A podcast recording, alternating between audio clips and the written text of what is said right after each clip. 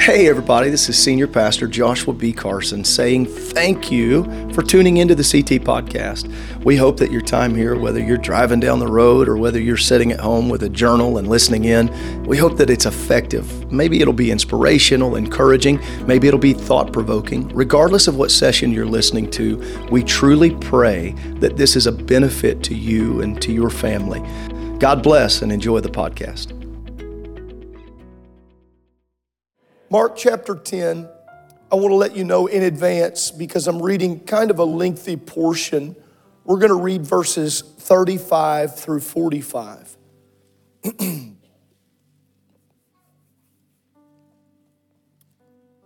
verses 35 through 45. The Bible says, And James and John, the sons of Zebedee, come unto him, saying, Master, we would that thou shouldest do for us whatsoever we shall desire. And he said unto them, What would ye that I should do for you? They said unto him, Grant unto us that we may sit one on thy right hand and the other on thy left hand in thy glory. But Jesus said unto them, you know not what ye ask. How many's ever heard along the way growing up, you better be careful what you ask for? he asks them a couple of questions. Can ye be able to drink of the cup that I drink of and be baptized with the baptism that I am baptized with? And it's like they never missed a beat. They said, We can't. Jesus said unto them, all right. Well, you shall indeed drink of the cup that I drink of. And with the baptism that I'm baptized with, shall ye be baptized. But to sit on my right hand, my left hand, that's not something I'm giving you. That's not mine to give. It shall be given to them for whom it is prepared. And when, when the ten heard it, mm, when the when the other dudes overheard what they were bargaining for. They began to be much displeased with old James and John.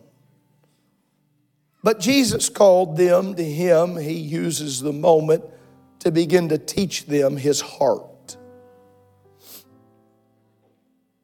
You know, that they which are accounted to rule over the Gentiles exercise lordship over them. And their great ones exercise authority upon them. But so shall it not be among you. But whosoever will be great among you shall be your minister and whosoever of you will be the chiefest shall be servant of all. For even the Son of Man came not to be ministered unto, but to minister and to give his life a ransom for many. I want to draw my title from the text in verse 41 because I think it is the verse that most of us can easily relate with when the ten heard it. Everybody in this room has had the ability to get annoyed. I know it hasn't happened to anybody in the last week. But if you've ever overheard anything or seen anything or been a part of anything, let's not say it annoyed you, let's just say you got displeased. Let's be real KJV about your irritation. Brother Barkus, it can happen to all of us. But God can take a moment like that and He can teach us to be more like Him. And, ladies and gentlemen, I submit to you before I begin to preach and even before we begin to pray, I want to be more like Jesus. I want to be more like Jesus. Let's pray together. Lord, we're thankful for our time in your house. This is your church. These are your people. It's my weighty obligation to try and share your word with your people on your day. I'm asking if we're distracted, you'd help us to get focused in on your word for a little bit. We didn't come today for a show, we came to hear from heaven. We need you to minister in this house. I pray you'd help me to relay your word with wisdom, with clarity, under the anointing of your spirit, that we might be more like you because of time in your house. I ask it in the name of Jesus Christ and let everyone say amen. Repeat after me before you're seated, and when the ten heard it. you may be seated. When the ten heard it. When the ten heard it. His name was William Booth. He was the founder of the Salvation Army, known for his passionate commitment to loving and serving people. How many know that's not a bad thing to be known for? Particularly the poorest residents of the poorest sections of London. Many, in fact, inspiring quotes have been attributed to him about evangelism and Christian service over the years. But one of the most effective and insightful quotes attributed was also the shortest. It was in 1910 that the leaders of the Salvation Army invited the aged Booth to address their annual convention. It was scheduled to convene during the Christmas season, but Booth's health had begun to rapidly deteriorate, and physically he was unable to be in attendance. In fact, in less than two years, he would pass from this life.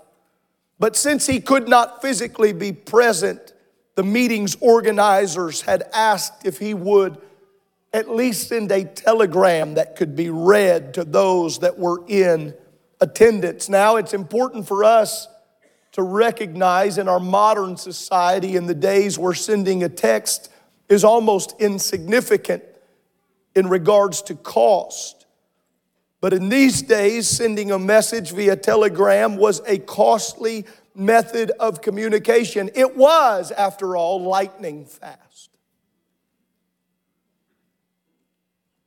William Booth was going to have to find some way to inspire his fellow workers using as few words as possible so that much would not be spent upon this telegraph.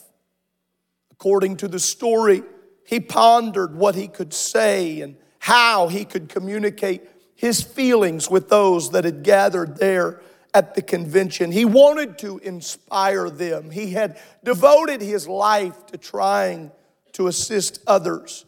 He wanted to say something to motivate those Salvation Army personnel who who had been selflessly giving of their time and their energy during one of the coldest and the darkest months of the year to serve those poor and those vulnerable individuals and neighbors. And when the day of the convention finally arrived, the meeting, it filled with delegates from all over who were eager to hear from Booth himself. The founder will be here, you know. It's his voice that we long to hear. However, it began to ripple in discouragement through that room when they found out Booth himself would not be in attendance.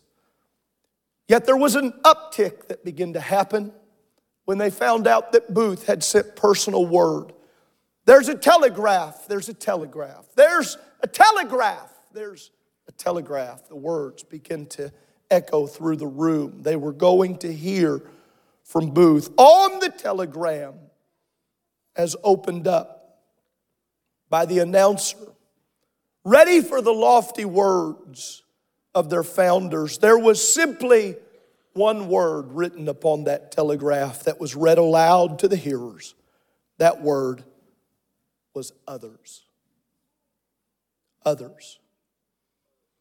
Booth did his best to summarize in his final address of that convention. Our mission is about others. I will tell you here today that if you study the life of Christ from the beginning to the very end, and if you read this holy book from cover to cover, you will find out he wants us to be about serving others. Not to be about serving ourselves, not to be about building our own kingdom, but to be about building the kingdom of God by serving others. And it's here in this text, Mark 10 and 45, when the Bible says, For even the Son of Man came not to be ministered unto, but to minister, and to give his life a ransom for many. Jesus was a servant. Turn to your neighbor and tell them he was a servant. And if we are not careful as Christians, we all too often treat him as ours.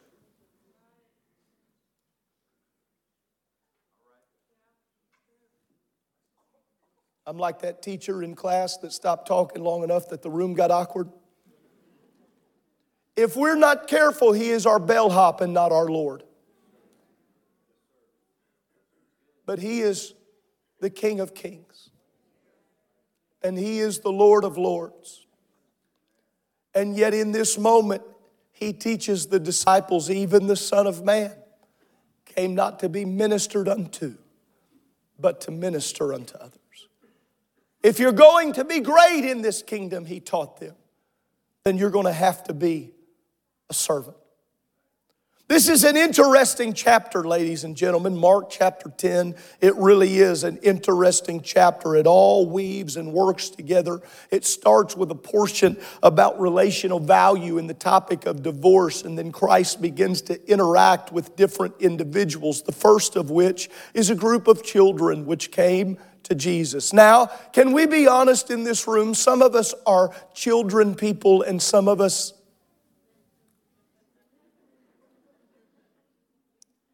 If kids make you nervous, you know, it's okay. There are some grandparents that can't wait to have the kids over. There are some grandparents that can wait. And grandparents feel guilty to say that. But there are some that are just not wired. I'm trying to let some of you off the hook. Now, you got to be sweet, but there's some of you that are not quite wired to do that. They make you nervous. You haven't had your nerve peeled, and they come over and. but we need to recognize the time and the culture that we're dealing with in Mark chapter 10. It's a very sketchy situation. Infanticide is very normative practice in these days, and children are easily discarded. And in today's culture, we know, Brother Scott, we know that in the realm of political things, it is not just a good idea, it's a necessary thing. If you're a politician, you better love them babies, right? People that don't even like children, all of a sudden they love the baby, right? Shaking hands and kissing babies. Don't get it the other way around. That's a There you go, you caught it. In this day, that was not the case when it came to the supremacy of leadership, even in those that were pious and religious leadership, children were not to approach them. They could be taught in a particular way if they were male, but children were not to run up, and certainly they were not to run up and grasp for the legs of the rabbi. And even the disciples were dissuaded in this particular area because if we're not careful, culture can affect the church more than the church affect culture. And the children run up, and what was the response? You know, you've heard it since you were young, and you've read Mark 10 multiple times, and you've seen it in the Gospels. When the children run up to Christ, what was their first response? Their first response was to get the children away from the Lord. But that was not the heartbeat of Christ. The heartbeat of Christ was like a Wednesday night at kids' church. Don't, don't do that. Suffer the little children to come to me. And then he messes with everybody in the crowd. He chastises everybody out there when he says, In fact, except you be like a little child. And none of the pious adults were ready for this. None of the people that had earned their stripes in living for Him. I've been doing this a long time. I, I know what it's like. In fact, we know where they were mentally because there's even a couple of disciples that are about to say, We can have your baptism, we can drink your cup. We've earned this.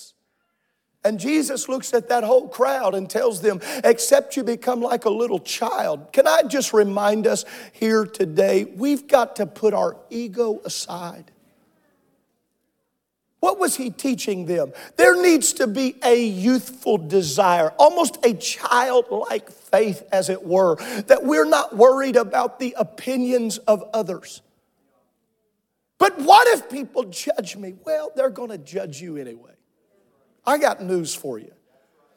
Yeah, but what if people talk about me? They're going to talk about you. That's the world we live in. Yeah, but what if people would make fun of me? They're, they're going to. So you've got to become like a child where there is no supposition. The beautiful thing about children is that they actually believe what you say. They haven't been taken advantage of to the point where they have begun to erode that faith and that confidence.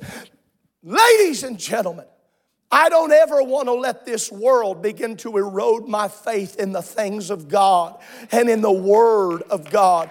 That's why it's necessary, even when we come in God's house, whether you've been here for five minutes or for 50 years, when we come into His presence, we come with thanksgiving. We walk in here and we begin to praise Him. It's why we never want our services to become a show where we're entertained.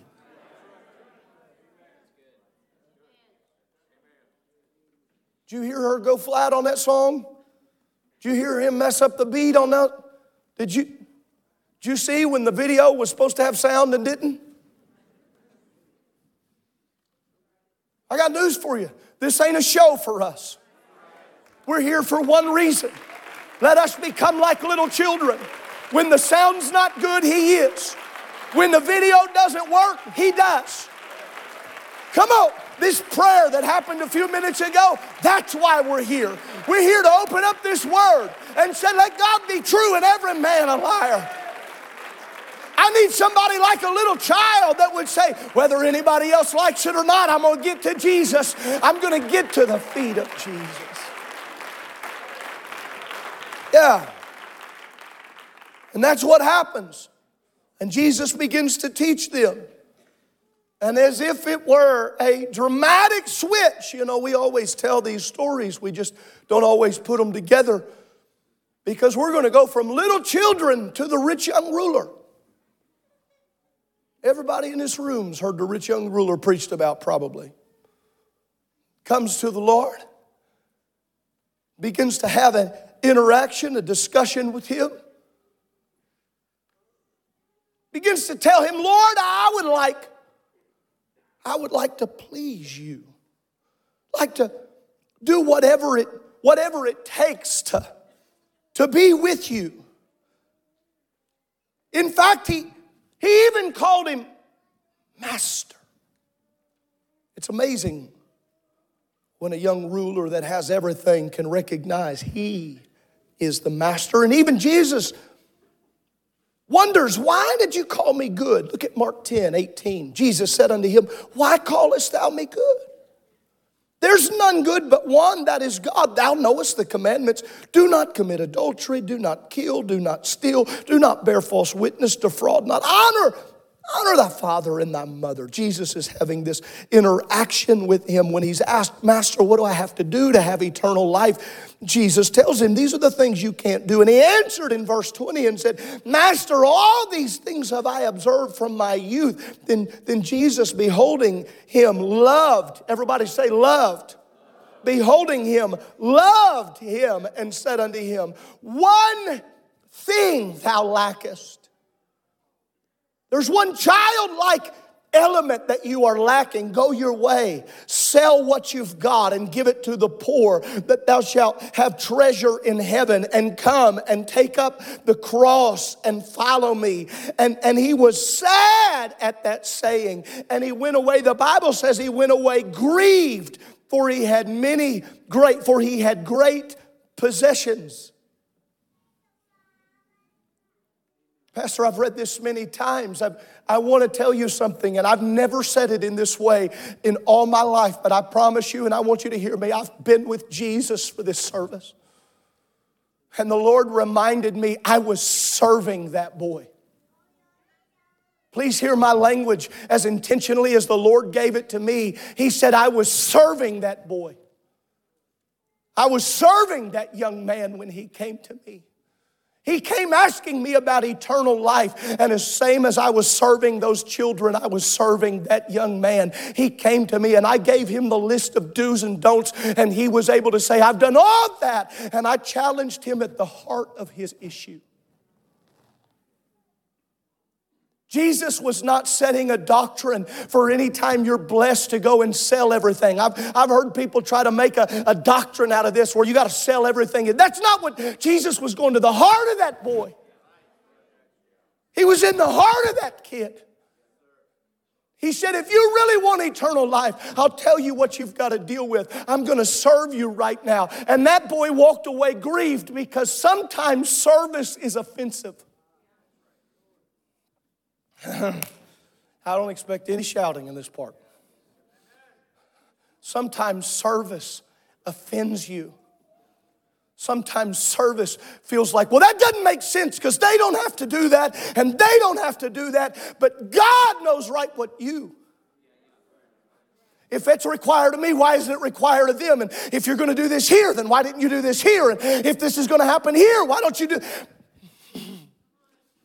It's your heart of the issue. And I've got news for everybody in this room. He may call you to do some stuff he's not going to call your neighbor to do. It's called personal conviction. There are some things that they might be able to handle that you can't handle. I'm going to say it very plainly so that everybody gets it. There's some people in this room you can you, you're okay with a computer after midnight. There's others you're not. There's some people in this room you could you could handle making a million dollars a year. Some people in this room, you can't. Oh, he just took my million dollars. It's not me, I'm not the one that can give it. But I will tell you right now if a million dollars a year would become your God, I pray he never gives it to you. It's the truth. Some people can't handle it. And there was an issue in the heart of this boy, and Jesus was speaking directly to it. It's not that these things, these do's and don'ts can't be done. You're a man of discipline. It's a part of the reason you've been able to have the wealth you've got. We don't attribute that. It takes hard work, it takes discipline. When we deal with our, our men, I try to talk about this. We need our young men and our young ladies to recognize you still got to work hard and have discipline. I hate all this concept. Well, I just want to get some side gig that pays me $100,000 a year. Give me a break. You're going to have to work and earn it. How many know that's the truth? And if we're not careful, we got these infomercial lifestyles where people will say, take this pill and you'll be thin and have a six pack. Yeah, and also cardiac arrest, that's a side effect. Do this little side job. All you got to do is do this little side job, and you can make $100,000 a year on the side. And we got people more spending more time chasing infomercials and stuff that's not real. It's like cotton candy that thinks, man, that's sweet, but it fades as soon as. And we've carried that mentality into the church, and we're busy telling Jesus everything we've done. Hey, I did all that. I did all that. I did all that. And Jesus says, okay, then let me come to the heart of the matter. Go sell your stuff. Here's the truth for everybody in this room we've all got stuff. It might not be financial, it might be egotistical, it might be our thought life, it might be the things we cling to because they make us who we are. Oh, I'm just, that's just the way I was raised. That's just the way I was raised. Jesus said, Well, sell it. Give that up. Give up the way you were raised. Here's how I know what he's talking about here because he ties it to the cross. He said, Get rid of your stuff and pick up a cross. Get rid of your stuff and pick up a cross. He is serving this young man. He's serving him, and I'm going to tell you, it was, it was like eating mixed greens, not steak. Think of the vegetable. Let's just let's just do a little, brother Gwaltney. Let's just do. I think your wife can make anything taste good, but let's just let's just try. Okay. I want everybody in the room. The thing you you just don't want to eat, from sardines to cabbage. Just how about sardines and cabbage? Anything you don't want to eat on the count of three. I want you to say it. One, two, three. Now, some of you did it, some of you didn't. Let's try again now that you know everybody around you is going to say something. One, two, three. I heard some weird stuff out there. I, I don't even know. Some of the things I heard, I don't know that those are even like is someone trying to make you eat? Here's the deal Jesus was able to look at him and say, You think nobody knows what your problem is, but I know what your problem is. You came to me and you called me master and you called me good, but I know who your master really is. I know what the master of your mind and the master of your heart really is. Here's what I need to present to you, and I need everybody in the room to please hear me. Please, please catch this. He is not being any more harsh with the young man than he was loving with the children. And we never tie these together, but they're the same. They're in a, a, set of three that are going to be affected. We're about to talk about a blind man named Bartimaeus and the children and, and the rich young ruler and blind Bartimaeus. They're all together in the midst of culture. And Jesus is showing them, I know how to serve you right where you are. He needed he needed those adults to recognize, don't you think you ever outgrow the faith of a child? And he needed those children to know, don't you let anybody ever keep you from coming after God. He needed that to be told. But right here in this private interaction with this rich young ruler, it seems like now he's being harsh, but he's not being harsh. He's got others on his heart. He's got eternity on his mind. And he's looking at this young man and he's saying, You're calling me good and you're calling me master. But if you'll go sell that stuff and you'll take up a cross, you can have what your heart desires. And what did he do, Brother Fridley?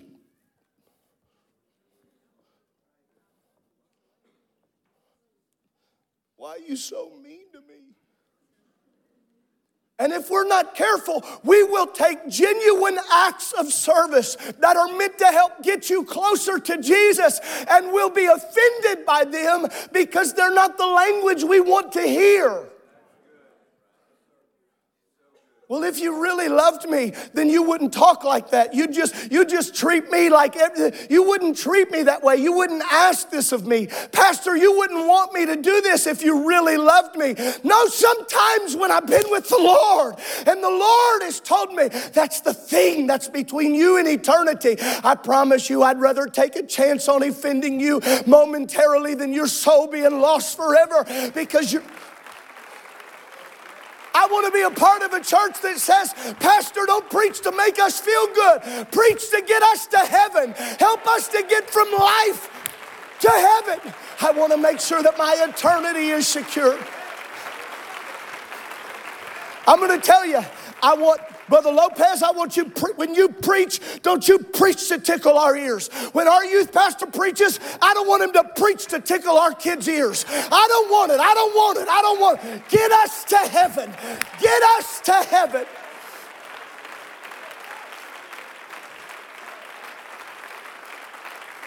Every preacher, you get up to do a highlight in this place. Don't you take that highlight opportunity so that somebody will slap you on the back and say, Good job. I hope people can enjoy. I hope not. No, I hope that we don't preach and people are like, oh. Hope we can enjoy it. But don't we hope more than anything that God can be pleased with what we're saying and what we're doing? And I'm going to tell you, if you know it or not, when you set in on the preaching, you're a part of the preaching. Your response, your amen, your clapping, your shouting, it is a part of the preaching. And God takes note as to whether we believe His word or not.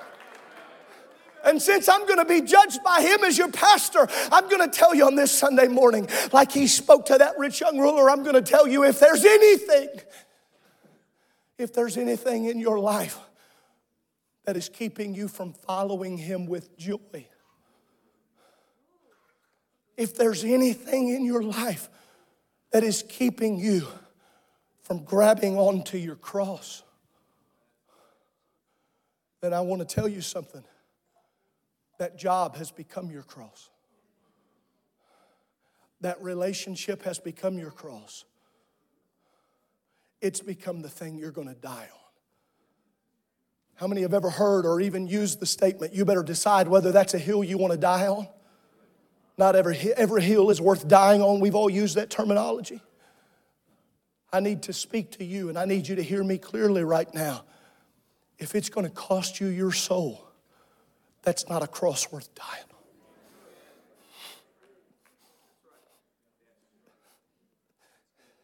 As a father, I find myself wanting my children to be successful. God knows my heart. I hope they are. We press for education. We push that. We want them to be well learned and well educated. But I'd rather them die penniless loving Jesus. Man, I'm talking to somebody. I'm reaching for some parent in this room this morning. I hope that they're good at sports, but I promise you, them being good at sports ain't going to get them into heaven. Well, it's teaching them discipline. You listen to me right now. The most important discipline that they can have is knowing there's nothing worth my soul. Everything else would have to be cashed in. Are you against sports? Not at all. I love it. Enjoy it. I think we ought to be physically active. But I think if sports is why we miss church, it's our cross. And I can do that across the board. Every now and then we got people that because of your job schedule, you can't come to church. I'm not taking shots at you at all. I understand that. I understand that. I recognize that. But if it's the thing that you think of more than Him, the Bible says it shows, it seems to show these kids were anxious to get to him. And then this rich young ruler, he was, he was almost grieved in his spirit is why he came. He was conflicted. He, he wanted it. Or, or was it that he wanted to be able to brag on all he had done? I think what he wanted was Jesus to say, You've already done it all. You got it. Because Jesus goes down the line, and that, that boy said, From my youth, I've done all these things. And a little crooked smile crosses his face until Jesus says, Well, I can tell you the thing. And how many know that if Jesus would sit down next to every one of us on a pew right now, he could tell each of us the thing? He could tell each of us the thing. I feel a little moment in the room. Would you lift your hands with me? Would you pray with me right now for just a moment? Would you say, God, if there's anything, if there's anything, God, this is a room full of great people, great believers that want to love you and serve you. Doing my best to follow this assignment as you've so challenged me. I'm doing my best to serve people. Help us. Help us not to have anything that would keep us from pleasing you. Somebody say amen if you feel that way.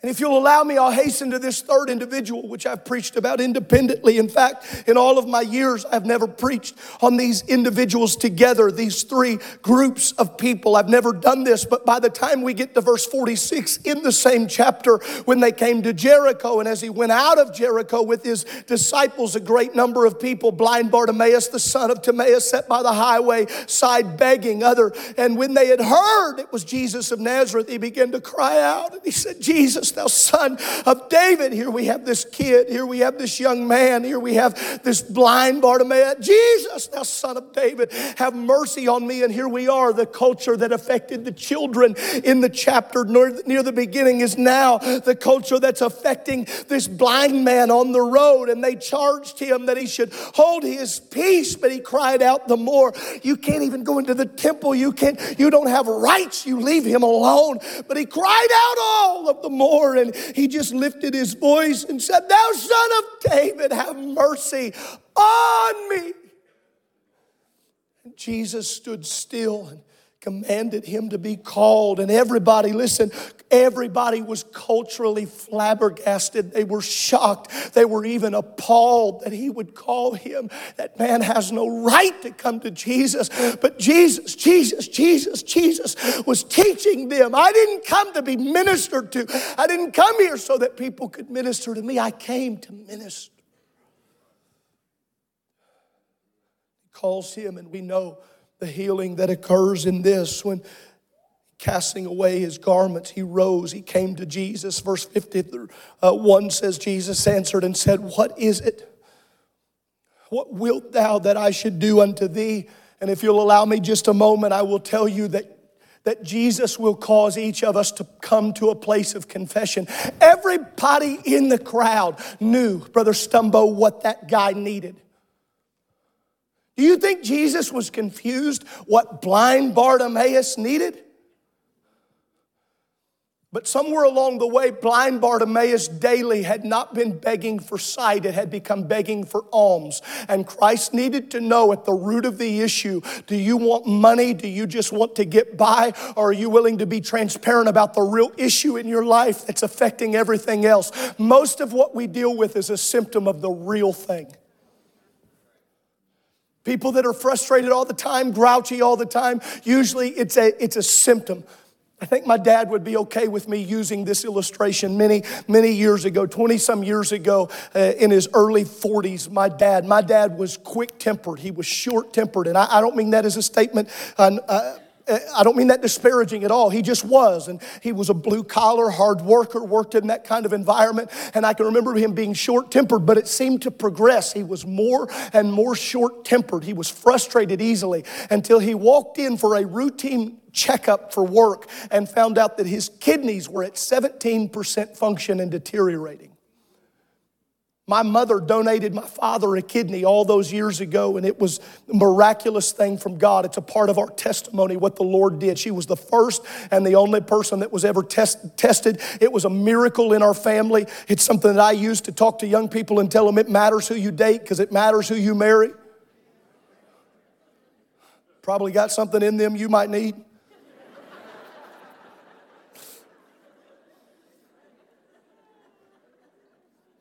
But when he went in for that checkup, he went in and got tested.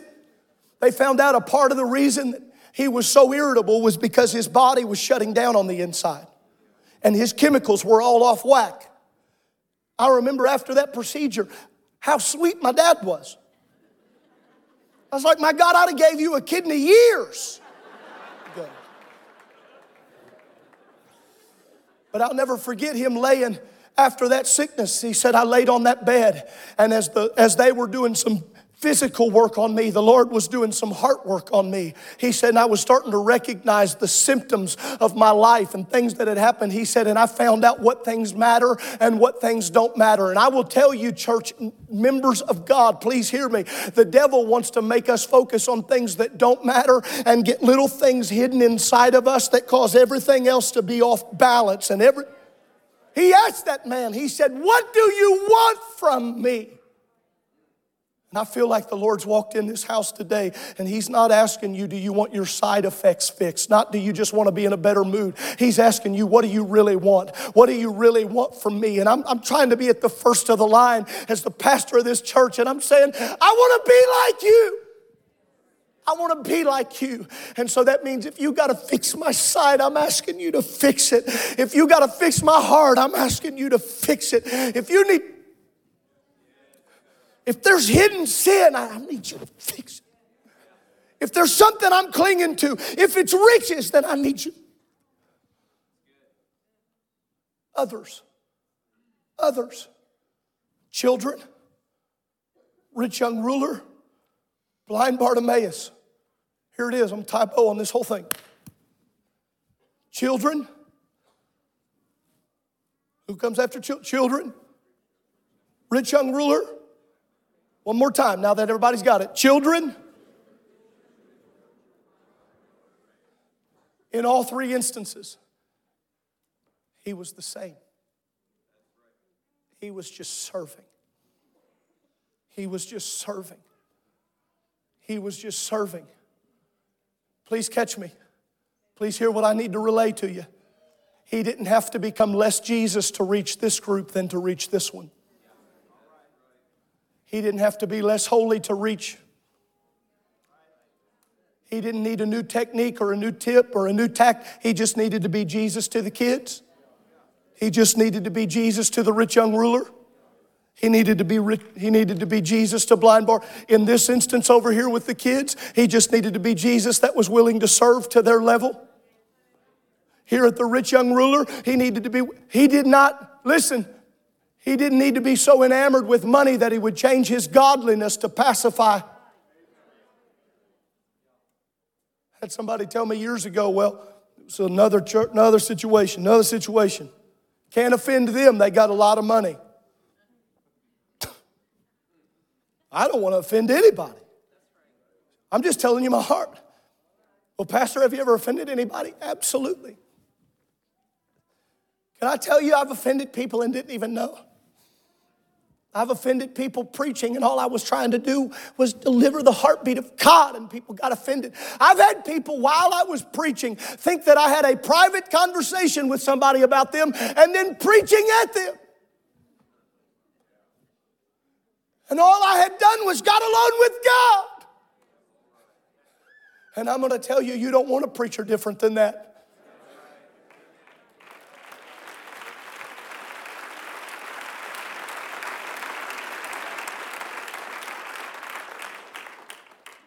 Yeah, but you hurt our feelings. Jesus will hurt your feelings sometimes. He will. He'll tell you, get rid of everything. He'll tell you, leave the kids alone. If I'd have been one of the leaders that had just told the kids to walk away, when he turned and chastised me, I'd have felt like, give me a break. I'm trying to save your ankles here. Some little kid hanging on the foot of Jesus. Jesus. How about one of the religious few over here when blind Bartimaeus is crying and they're saying, Shut up, don't, don't call, you've got no right. And Jesus says, Hey, come here, bud. If I'm one of the people that told blind Bartimaeus to shut, I would have felt like an idiot. I'd have been like, You may go now. but I got to tell you something. He wants us serving others. He want, regardless of the culture. It's why I rejoiced last weekend about that two weekends ago, that homeless outreach and what others. Others. What was it? Two Friday nights ago, I got to sit in that meeting.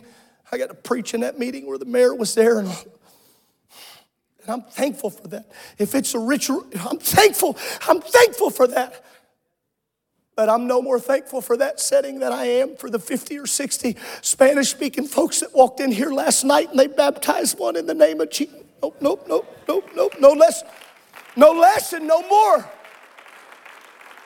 I was preaching a meeting the last two days in Ohio. Yesterday at that meeting, a young lady that was wheeled in in a wheelchair got up out of that wheelchair and began rejoicing and magnifying God. They took a picture of her standing.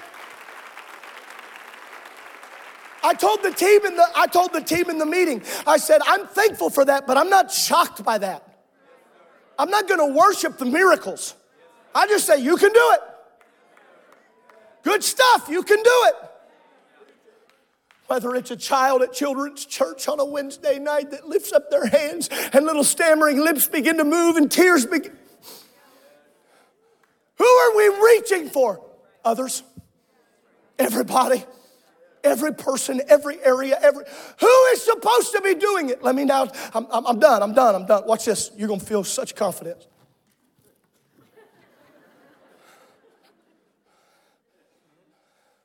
He was blessing those kids, but he was teaching those people. He was trying to help that young boy man, but he was teaching them disciples. He was going to heal those eyes of that person, but he was changing culture. He was serving more than the individual, He was serving us because we're the church and our focus is supposed to be on others. Who? Who? As you've done unto the least of these. Well, they're not the least. They got a good job if they don't have Jesus. They're yeah, but they got a big car. They got a big, mm, hear me your smile may go a lot further than you can imagine. Stand with me in this house.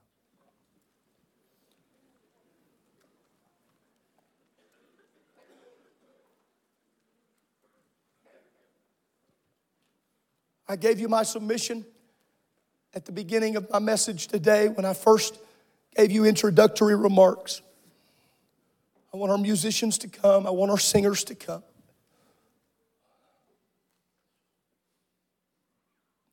My objective today and my assignment from God was not to get you to run around the sanctuary. My assignment from God is for every one of us in this room to allow Him to openly and honestly evaluate us.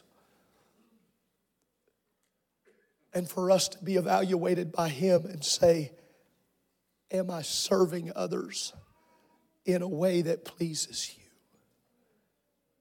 Can I be corrected by you? Can I be corrected in your presence? Am I pleasing? Ooh, I feel something right now. I feel the presence of God. Am I in tune with the heartbeat of God? Am I in tune with the heartbeat of God? Some of you in this room, you're gifted at baking. This might sound silly, but he might be asking you to bake a pie for the neighbor that's been going through sin. Some of you in here, you're mechanically gifted. It might be walking across the street and helping. There's men and women in this room. We got intercessors and prayer warriors that have been tapped in and seeking God. If you're an intercessor in this room, I'm asking you to begin to pray right now because God's wanting to do a little heart surgery in this room. He's wanting to do a little heart surgery. What I'm about to call is a tough call. But I'm calling for people in this room that would say there's a there's a thing too I'm needing to surrender. I'm needing it to start right there in our pews today. I'm asking every person that will just make an altar in your pew by lifting your hands and beginning to talk to God. And say, What's the thing, oh God, that's keeping me? It's keeping me from following the way I'm supposed to follow or serve the way I'm supposed to serve. It's keeping me from my childlike faith. It's keeping me from being able to expose the true weakness like Bartimaeus. It's, it's that thing, it's that ego, or it's that job, or it's that hurt, or it's that, whether it's riches or the lack thereof. Maybe your poverty has become your God. I felt something right there. The fact that you have less than others has become your identity. And I've come to tell you that if you have Christ, you don't have less.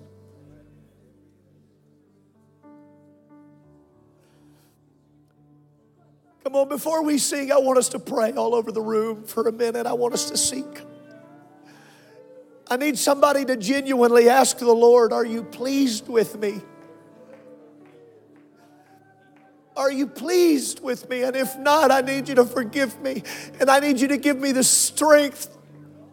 Oh, how I wish that young ruler would have just, just said, Jesus, give me the strength to give up anything. I'm going to need a little more grace to give up.